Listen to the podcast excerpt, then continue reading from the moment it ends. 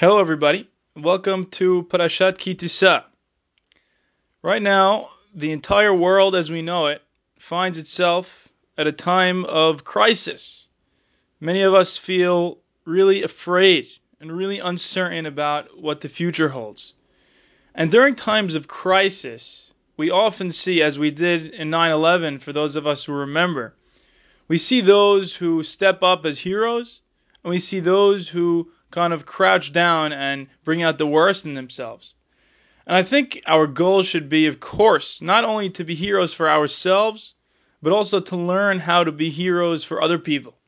How to handle crisis in a way where we could look back and say, wow, we passed through that with flying colors and we grew from it. We took it as an opportunity to become better people, better Jews, better, better fathers, husbands, mothers, daughters, sons, whatever your status is. We took it as an opportunity for personal growth. And I think Parashat Ki Tisa is really unique among the Parashiyot in the Torah as it really encapsulates the greatest crisis that Am Yisrael pretty much has ever faced. And that is the sin of the golden calf. So I'd like to read through the text with you. And I'd like to see if we could maybe glean some of the lessons that are really timeless. Some of these lessons still apply just as much today as they did at any time in Jewish history, especially at the time of Moshe. So let's dive in and see what we could make of the content. So we're going to begin in the end of uh, Perek Lamed Aleph and Parashat Ki Tisa. So we'll begin. Vayiten el Moshe. Right after Bnei Israel received the mitzvah of Shabbat, God gives to Moshe ito behar Sinai when God was finished speaking with Moshe on the top of Har Sinai. So basically, Bnei Israel have reached the pinnacle of where we were supposed to be at as a nation. We built the Mishkan. We were in the process of receiving instruction for building a Mishkan, building a place where God could dwell in our midst, reaching spiritual heights we never imagined possible. And Moshe literally just received the tablets of stone the tablets that are going to create a relationship between Bnei Israel and God that is unseen in the history of humanity and is supposed to be a groundbreaking and earth-shattering way for Bnei Israel to approach their relationship with the divine, like has never been previously in the ancient world. Luchot even ketubim be'etzba Elohim, and these are tablets of stone written with the finger of God. So I think this really applies to a lot of us today. We might have had business deals, we might have had uh, prospects. I, for myself, I, I had this gigantic test that I've been studying studying for, step one of the boards in medical school, and now it's been delayed by quite a bit. And you know what? It's a time of crisis for me and my classmates. But the question is, how are we going to respond? Are we going to respond with countering away from this challenge, or are we going to take it as an opportunity to receive from God this new challenge and see it as a way to really grow. Let's continue. Ki boshesh Moshe laredet minahar. And now panic begins. Bnei Israel see that Moshe is late. He is not coming down from the mountain in the time that they expected. Vayikahel ha'am al Aharon. And the entire nation gathers around Aharon. Everyone is in a panic, and they go to the, the lay leadership at the time, who was Aharon, or rather the Kohen Gadol at the time. Vayomeru elav kum Elohim. They say, please make for us a leader or a god, and I interpret that word in different ways because it appears in different contexts in the Torah, and I think it's supposed to be purposely ambiguous in the text as to whether or not it actually means a god or a leader. Like it says in Devarim, Elohim lo tekalel v'nasi lo ta'or, do not curse out your leaders. That's the context of that. Asher yelechu that will go before us. Ki Moshe Aish, me'etz Mitzrayim, lo mehayalo. Because we don't know what happened to Moshe, and we need a new leader. So we're we're completely in the dark here, says Bnei Israel. We don't know what to do. How do we handle a situation when we don't have any guidance? We it's kind of like the the road before us is darkness, and we need a way to continue. So what happens? Bnei Israel, unfortunately, are reverting back. Instead of stepping up with, to the opportunity with fresh eyes and a new perspective and a new way of approaching our relationship with the divine, Bnei Israel reg- regress. They fall backwards and they, they return to their old patterns of behavior that they knew in Egypt. Namely, idolatry, namely, reverting back to practices that are not fitting for a nation who is called upon to be the nation of God and to be a light unto the nations. Vayomer alehem Aharon, and Aharon is doing his best. What does he say? He has pretty much a brilliant plan. He says, take out the uh, jewelry from your wives, and give and give them to me. And it really seems that Aharon Kohen was stalling here. He never expected the women to be able to, to give up their jewelry that easily. And he, he expected this entire process to really take a bit of time. He didn't expect everyone in unison to suddenly give up their jewelry. And he expected Moshe to come down in the meantime. But unfortunately, because of the panic, because of the mob mentality, which sounds very familiar to what we're seeing today, the mob mentality unfortunately created a common goal for evil here. And everybody in unison gave their jewelry. Vayaviu Aharon, and they brought it to Aharon Kohen. Vayikach miyadam vayasar oto b'cheret vayasehu egel masecha, and Aharon made it into a golden calf. And Bnei Israel said, Behold, this is your God Israel, or this is your leader, O Israel. That took you out of Egypt. So Aharon sees this, and he builds an altar. Vayikra Aharon sees this, and immediately knee-jerk reaction. He says, "This cannot be. We cannot allow ourselves to revert back to these old habits and back to the panic ways and back to these primitive ways of thinking. So he says tomorrow will be a holiday of God. Let's seek spirituality out in a time of crisis, says Aharon. They get up the next morning and they start bringing korbanot, they start bringing all of these sacrifices, but they don't do it in a way that we would have expected for a people who just received the previous two parshiyot about Terumah Tetzaveh regarding the proper way of creating sacrifices for God in order to get closer to God. Rather, what do we see? Vayeshev ha'am le'echol v'shato vayakumu l'sahek. Bnei Israel, what do they do? They sit down to eat and drink.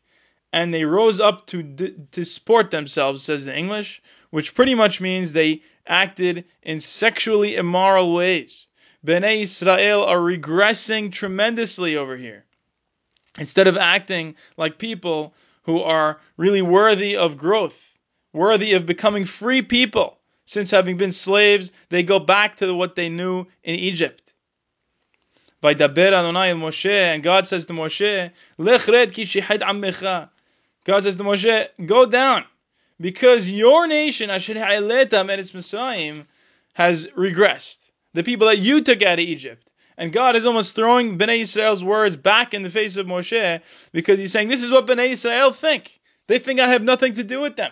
They attributed you as their leader who took them out of Egypt. That's why they wanted to replace you with this. And I'm not even in the picture. They very quickly veered away from the, the straight path that I commanded them. You see people today one little thing with coronavirus, and people are running to the stores to hoard as much food as they can. People are acting selfishly. People are going out still in public, even though it is really endangering the lives of other people. And they're getting in public with groups of people uh, above 10, above the recommended limit by the CDC. So this is not proper behavior. This is saru maher min sivitim. This is veering off the path of what you're commanded. It's a commandment by God. To be very careful with our lives, and that health takes priority. But we regress in times of crisis. And what does God say? We created for ourselves a molten image And he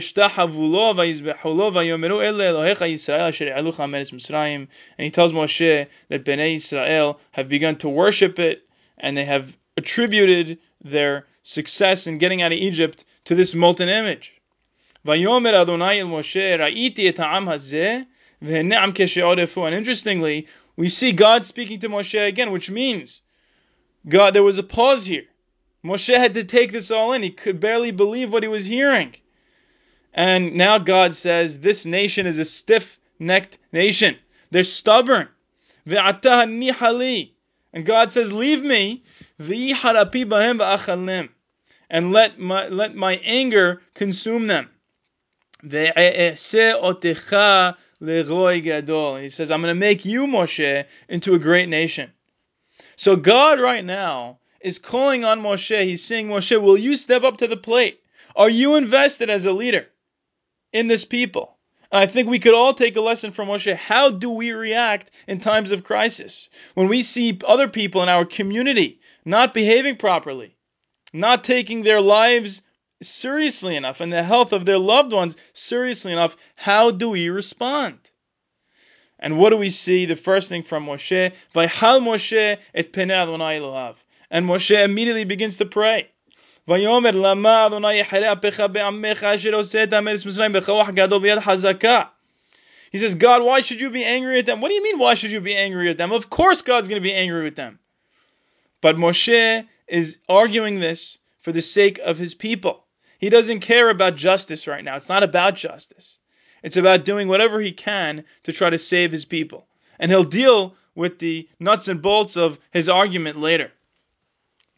He says, Please, you invested in these people, God. I know, maybe, you know what, God? Maybe from the strict perspective of justice, these people deserve to be punished. But God, that's not the only way you operate. And we're going to see Moshe learn something new through this opportunity, just like we could learn new things through our opportunity, Moshe is learning new things about God's attributes from this time of crisis. And what does he say? What he says, God, you know what? I don't care about justice right now. Why should Egypt be able to say, Why should Egypt look at Bnei Israel and say, Look, God destroyed them because they were not deserving of being his nation. Please return from your anger. And you know what the Egyptians are going to say that you were not capable of taking us out of Egypt. How would that look on your name, God? It would be a Hilul Hashem. He says, beyond that, says Moshe, you need to recall the covenant, to remember the people that began this entire journey. God, you, you began with Adam and Hava and that failed. You continue with Cain and Hevel and that failed. Then with the daughter of Noah, that failed, and daughter of Flagan, that failed. And finally you began again with Abraham Avinu. God, you want an opportunity to have a relationship with the world, with your creation, and you're doing that. Through Bnei Israel, we are supposed to be the continuation of Maaseh Bereshit. And God, what will be of all that investment that you had? What will be of your relationship with your creation if you just destroy all these people? What will be of the covenant with Abraham, Yitzchak, and Yaakov? That you swore to them, you swore to them that they would have a great nation. That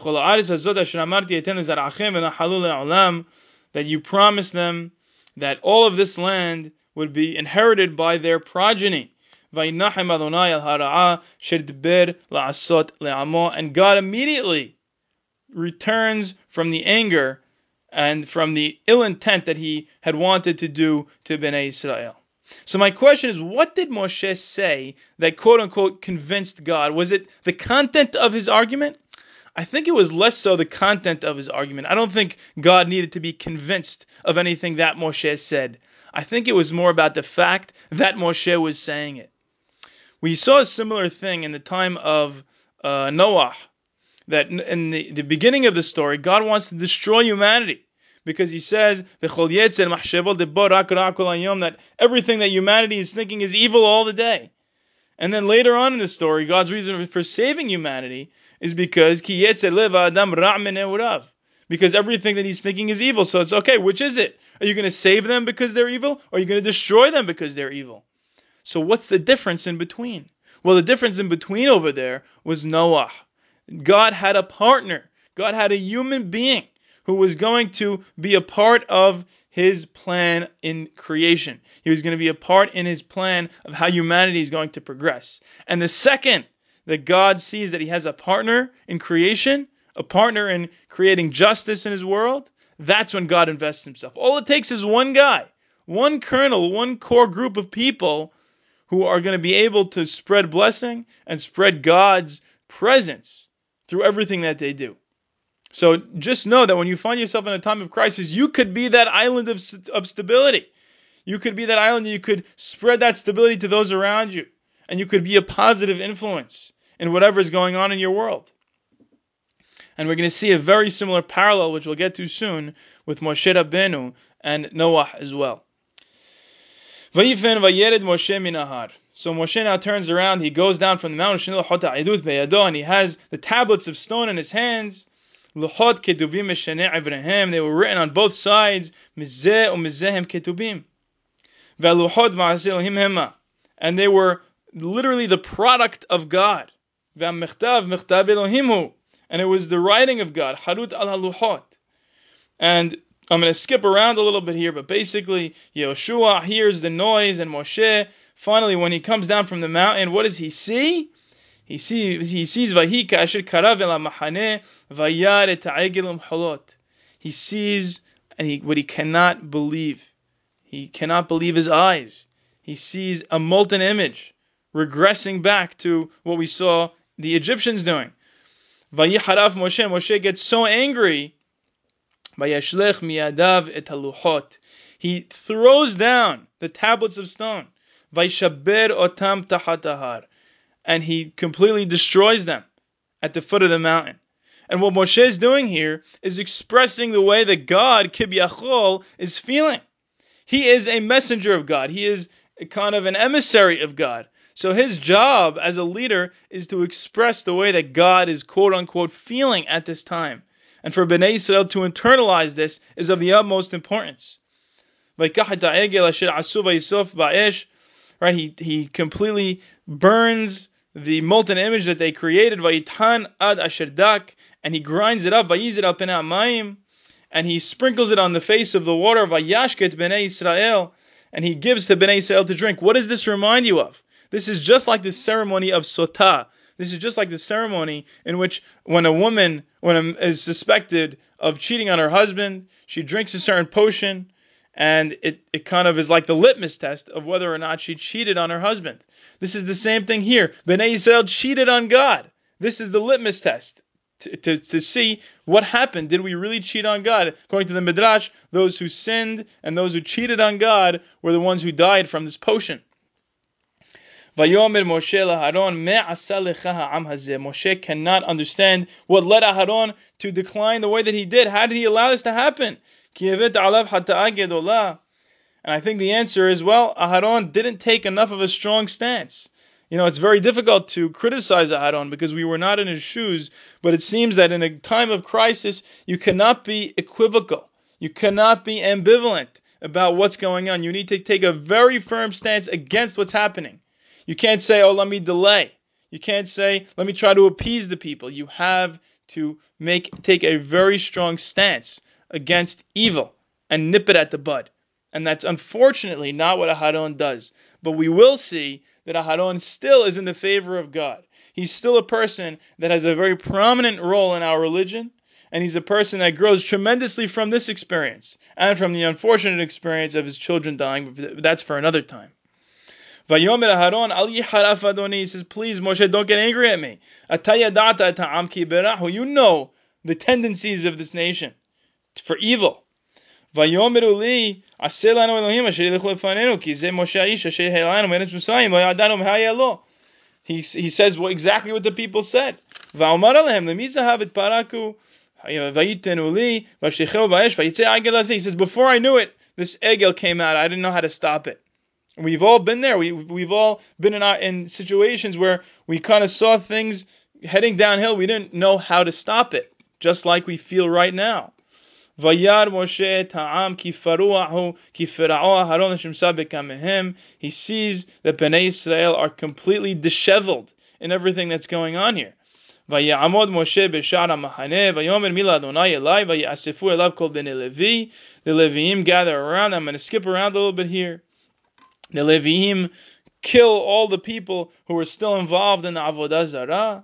The next day, Moshe tells them, tells the people, listen, you have committed a tremendous sin. Atim hatatim. Ve'ata, and now, he says, maybe I'll be able to make up for all that you've done wrong. That's what it takes. You know, in a time of crisis, we have to see how can we fix the issues? How can we take a step back from what's going on and say, okay, how do we move on from here? And that's what Moshe is doing. He's taking a larger look. He's stepping back. He's saying, wow, these people are completely disheveled. Everyone's in panic mode. How do we move on? He says, these people have made a tremendous sin. They made a tremendous, this, this molten image. He says, God, if you're going to forgive them, then great. He says, if you're not going to forgive them, I don't want any part in your nation. I cannot be part of your calculus, God, if you're not going to forgive them. Because I am invested in these people. As flawed as they are, as panicky as they are, as much as their tendency is towards evil, towards regressing back towards primitive ways when crisis occurs, just like we're seeing today. I don't care, says Moshe. My lot is with them. I'm forever invested in humanity. I don't give up on them, no matter how bad things get, no matter how crazy people are acting. My job as a human being is not to just sit there and judge. It's not to sit there and mope and groan about how bad things are and how everyone's doing the wrong thing. My job is to be the solution. That's the uniqueness of what Am Yisrael stands for. That's what a Jewish person does. He doesn't look at evil and complain about it forever. You're allowed to complain to God. Please do complain to God. But once you're done complaining to God, let God look at you and say, now, what are you going to do about it? It happened so that you could respond to it.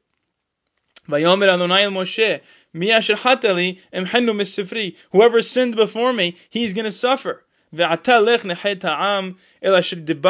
You know what? There's going to be consequences for your actions. That's the way reality works. When you do evil, you get evil. That's the natural way of events in the world. And now God says, you know what? Try to handle this nation. And my angel will go before you. And when I decide to punish them, that's when they'll be punished. And eventually, God does punish Bnei Yisrael. Now I'd like to focus on what it is that Moshe gleans out of all of this. I think this is really the beautiful, the most beautiful part of our story is because it doesn't just stop with the crisis. It doesn't just stop with all the craziness that happens with Bnei Israel, but it continues on. And the highlight of this story is how Moshe responds. So let's continue reading about what Moshe learns about the very nature of the divine and of God from this very difficult situation. I think we could also learn things about God, about our spiritual selves, about our relationship with the divine from coronavirus. He says, Moshe, okay, get out of here, you and the nation. Again, that you took out of Egypt because they've distanced themselves from me. I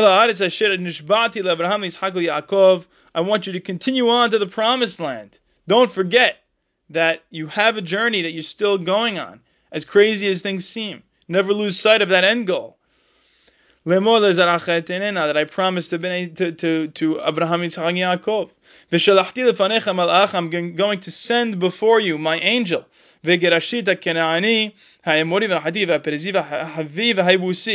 And they're, and you know what? They're going to have some divine being with them, my messenger, but it's not going to be my direct presence with them.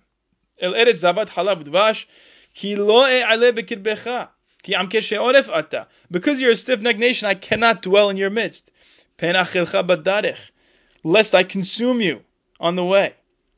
Because when you're so involved with God, when you're so connected with God, one small move could really mean the end. What does that mean? That means that the higher you, higher you get spiritually, the really I think the further you could fall. Because once you reach a certain level of your potential, there's so much potential of losing that. And I think that's exactly where Bnei Israel were at. We reached such a pinnacle. I think we were upper limiting ourselves. We were afraid to achieve such a great level with God. We were, we were afraid to be so close to God. Like we said, we can't handle receiving the entire Ten Commandments from God's mouth. We needed Moshe as an intermediary, and that's exactly what we did. By creating and constructing this egel, we couldn't handle a face to face interaction with God. And once we had that, we kind of forced ourselves into a situation where we would fall and we would fall hard. So now God is saying, you know what? I'm not going to allow for that falling so hard again. Because when, once you're on such a high level, that's when the opportunity comes to fall so hard. So now I'm going to create that separation between me and Bnei Israel. Vaishma'am, and now what Bnei Israel hear this news. They hear that God is separating himself to a degree from them. Et hadavar hara hazeh, this evil thing. It's funny because he uses the same thing for the evil that they committed. So that's what happens when you commit an evil action. God is going to separate Himself from you in turn. Vait abalu, and the people begin to mourn.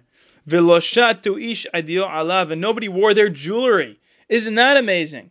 Well, we used our jewelry to create the egel, and now, as a sign of our mourning, we're no longer wearing our jewelry. It seems like we're beginning to understand the symbolism of what we did, and symbolically, we're trying to step away from that tremendous and grave sin.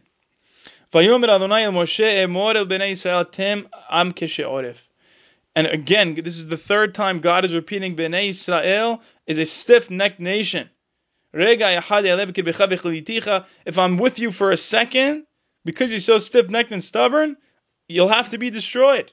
Because that's the way the world works. You can't be stubborn. You have to be fluid with existence when something rolls your way, if you're too stubborn, if you're too rigid, it's going to just knock you down, and that's going to be it for you. So a stiff necked nation cannot be close to God. He says, You know what? Good. Take off your jewelry, and I'll figure out what to do with you. Leave their jewelry off of themselves from that point forward. So it's really making a point here about the jewelry because it's so symbolic of what we did in terms of our sin. When you commit a sin, when you do something wrong, when you panic in a time of crisis, you need to step away from the source of that panic and you need to move on. ומשה ייקח את האוהל ונטה לו מחוץ למחנה, הרחק מן המחנה וקרא לו אוהל מועד. And Moshe Rabbeinu now, as a sign of God's separating himself from Bnei Israel, he sets up Ohel Moed, outside the encampment of Bnei Israel, the tent of meeting with God. And if you want to seek out God, you step out of the camp and you go to Ohel Moed. It's saying you still have an opportunity to seek out God, but it's not as close as it once was. It's not betocha mahane. It's not in the center of the the encampment like it would have been once we were going to build the Mishkan. והיה כצאת משה אל האוהל, יקומו כל העם, ונצבו איש פתח האוהלו. And when Moshe Rabbeinu would go and make that trek out to Ohel Moed, Bnei Israel would watch and they would stand in awe at Moshe's amazing level of spirituality. They wanted that, they craved that. והביטו אחרי משה עד בוא האוהלה, and they looked at Moshe as he was approaching Ohel Moed. Vaya keboma shel ha'oela. Yered amud anan ve'amad petah ha'oela would see the cloud of the divine descending upon Ohel Moed ve'deber in Moshe, and God would speak to Moshe ve'ra'ach ha'am et amud anan omed petah ha'oel. Bnei Yisrael would see this pillar of cloud standing at the opening of Ohel Moed ve'kam kol ha'am yishtahavu ish petah ha'olo. And everybody again would be standing. V'deber Adonai el Moshe panim el panim. But Moshe Rabbeinu was so close to God that he was speaking to God face to face, which is pretty much to say, this is a man who had it. He's a man who was so connected with the divine that it was obvious to everybody his connection. And everyone said, we have to be like him. We need to figure out a way to return to that level. We're, we're looking to Moshe Rabbeinu for guidance. Moshe's relationship with the divine was so close, it was like that of a man to his friend. And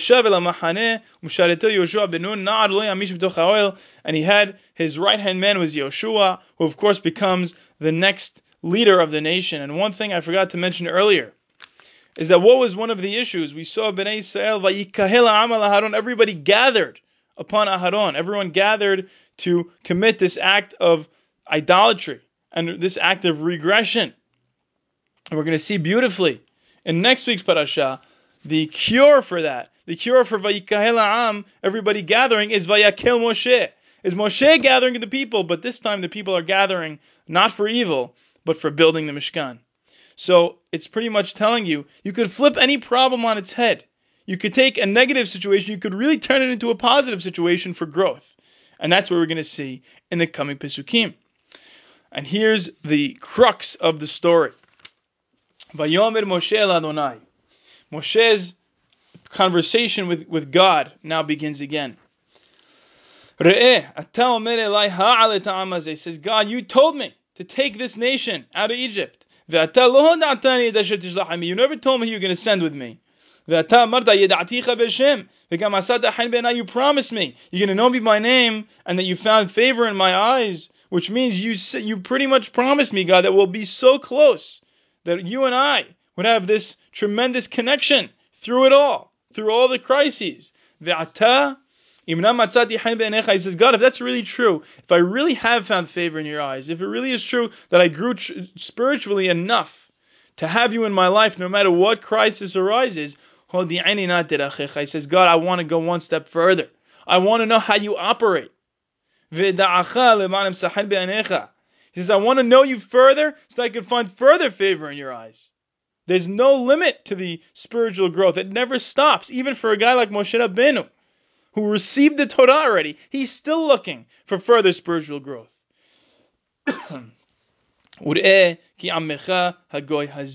he says, and I want you, God, to see that this is your nation. And God says, you know what? My face, my very presence will go and I and it will all be good with you. You know, and God is being convinced here by seeing Moshe's dedication God is saying, you know what? I'm not just going to send my angel. I'm not going to send the separation. Bnei Israel really wants this. Moshe Rabbeinu, you're really invested in having my direct presence still be a part of this nation even after all that's happened? Because I see your dedication. Because you are the X factor here, I'm going to reinvest. Just like I did in the very beginning. To be fully involved with Bnei Israel. Because I see that I have you as a partner for growth with Bnei Israel. Vayomer elav imen panecha al ta'alinu mizeh. Moshe Rabbeinu says, good, you know what? Because if you're not going to personally go with us, then don't take us any further from here. Because it's not worth it. It's only worth it if we could be directly connected to you, God. He says, God, you know what? But the, the truth is, how do I know that I've found favor in your eyes? Not just me, but me and the nation. Moshe keeps inserting the fate and the goral of the nation with his own fate. He keeps saying. Not just with me, says Moshe. I don't want to be, just find favor in your eyes for myself. I want it to be the entire nation. So he starts with himself and he continues on to the entire nation. Not just me, me and your nation need to be unique. We need to be wondrous. From all the nations on the face of the planet, we need to, all of us, every member of Bnei Israel, be the people that understand God's uniqueness. And only then can we really accomplish our goal that you set out for us, God, the goal that began with Abraham, Isaac, and Yaakov. So Moshe started small. He began at the personal level and he continued on to the national level. I think that's so true for each and every one of us. If we want to grow spiritually, we begin with ourselves. And that spiritual growth will multiply and it will spread out unbounded to those around us, like water flowing through a stream that continues on and continues forward and, and spreads to everybody else. Let's continue.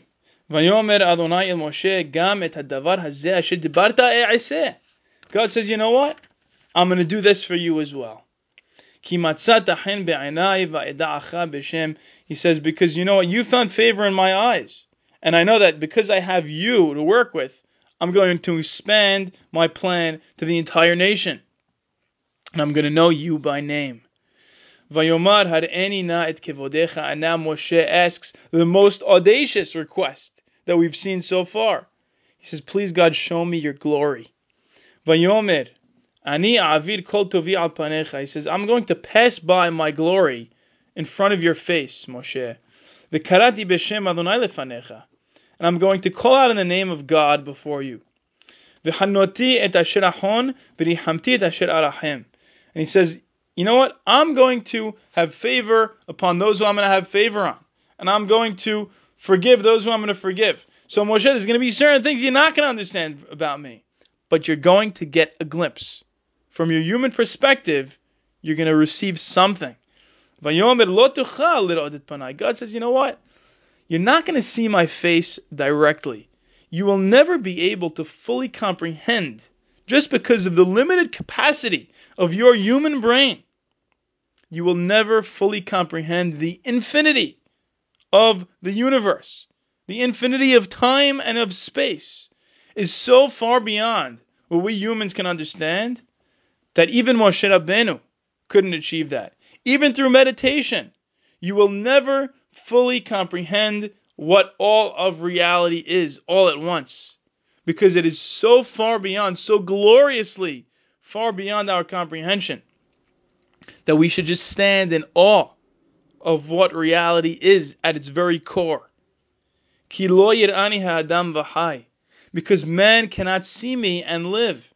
It is impossible for the human being, as he is right now, alive, as a physical being, to fully comprehend this. But you know what?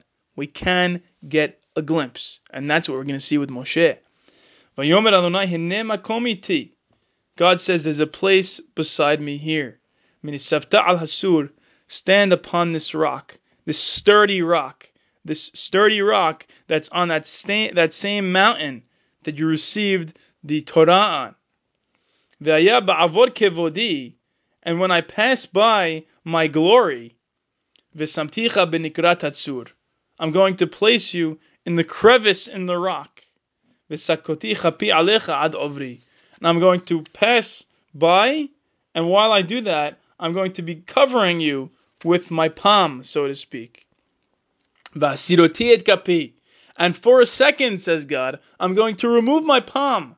And this is one of the most cryptic statements in the entire Torah. When I remove my palm, and as I'm passing by, you shall see my back, Fanai lo. You shall not see my face. What does this mean? It seems to me that this means that no matter what level of spirituality you get to, you will never fully comprehend all of God. But when you do achieve certain levels, you will get a glimpse of the amazingness of it all. And that will be enough because we're human beings, because we're limited, because we cannot really wrap our heads around what we are, what we're doing here, what is going on in this situation, in this world of ours, not just during coronavirus, virus, but ever. What is the human condition? What are we doing here on this planet? What is the meaning of life? These are questions that are so far beyond our comprehension that they're impossible to answer. But when we live our lives the way Moshe Rabbeinu did, when we meditate, when we dedicate ourselves to growing spiritually, we will get glimpses.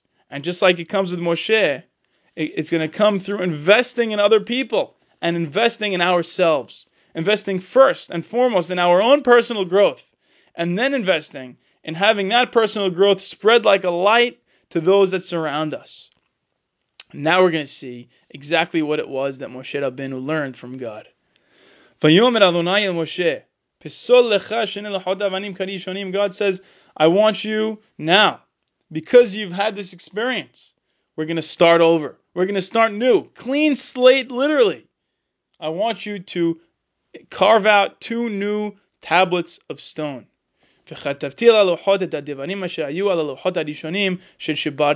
And I'm going to rewrite the Ten Commandments and rewrite the covenant that was written on the first set of tablets that you destroyed, rightfully so.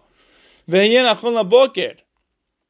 I want you to be ready in the morning. You're going to be ready to go up to the mountain of Har Sinai in the morning. You're going to stand at the head of the mountain, top of the mountain, its apex.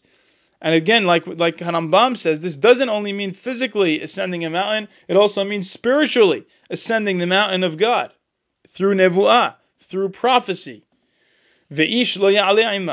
Nobody else is allowed to go up with you. Nobody else should be found there.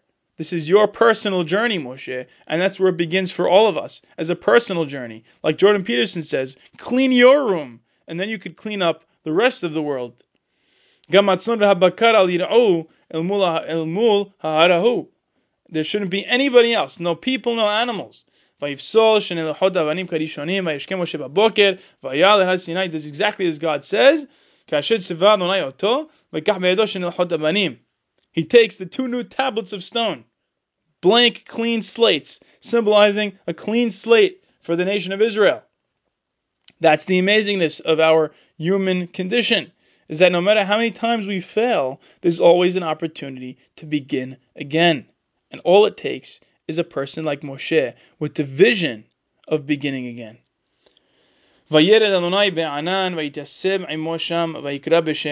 as God had promised a second ago, he calls out in the name of God. And he stands with Moshe over there, whatever that means. And just like God had said, he passes by Moshe. Vaikra Adonai Adonai El Rahum veHanun Erech Apayim Chesed veEmet. And here are the attributes of God that Moshe had asked for. God is a merciful God, a God of great grace, a God who is slow to anger, and the God who is full of kindness and truth. This is the God who you're dealing with. You're not only dealing with the judge, with the one who is scary in the sky. That's not who you're dealing with anymore. This is a new level and a new opportunity for understanding of what God is all about. And it only came about because of the crisis. It only came about because of the difficulty that Bnei Israel had to go through.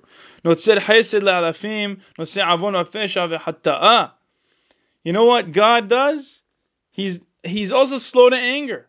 He's also the one who is waiting to see will you fix your ways. I'm not going to smite you immediately.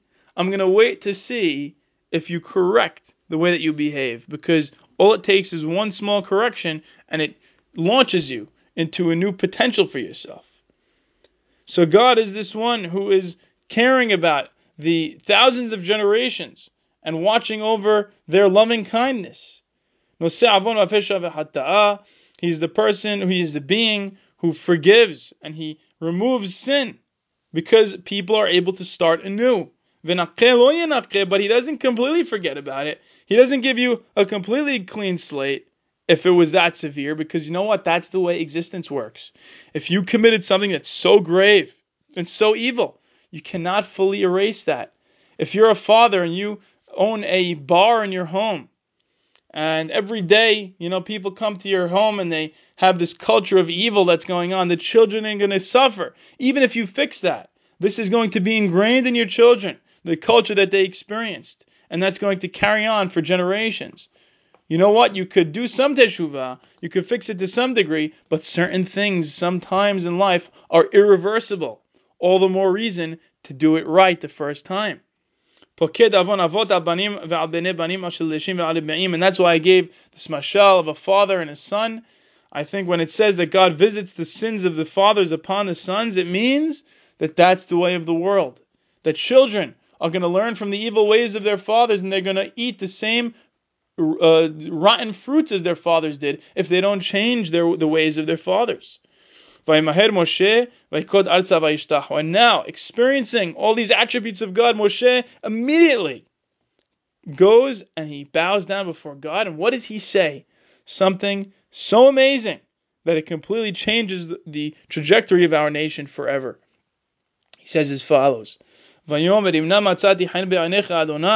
says, God, if I have really found favor in your eyes, I want you to be directly involved why? Ki am kesheonefu. Because Bnei Yisrael is a stiff-necked nation. It's like, what the heck is going on? This is the same thing we saw in Noah. In Noah, God wanted to destroy the, the world because they were evil. And then he saves them because of their evil. Same thing here. God wanted to destroy Bnei Israel because they were Amke She'orif. And now Moshe's argument for saving Bnei Israel is also Amke She'orif. It's also because of their stubbornness. So which is it? Is this a reason to save or is this a reason to destroy? And God, please forgive all of our sins.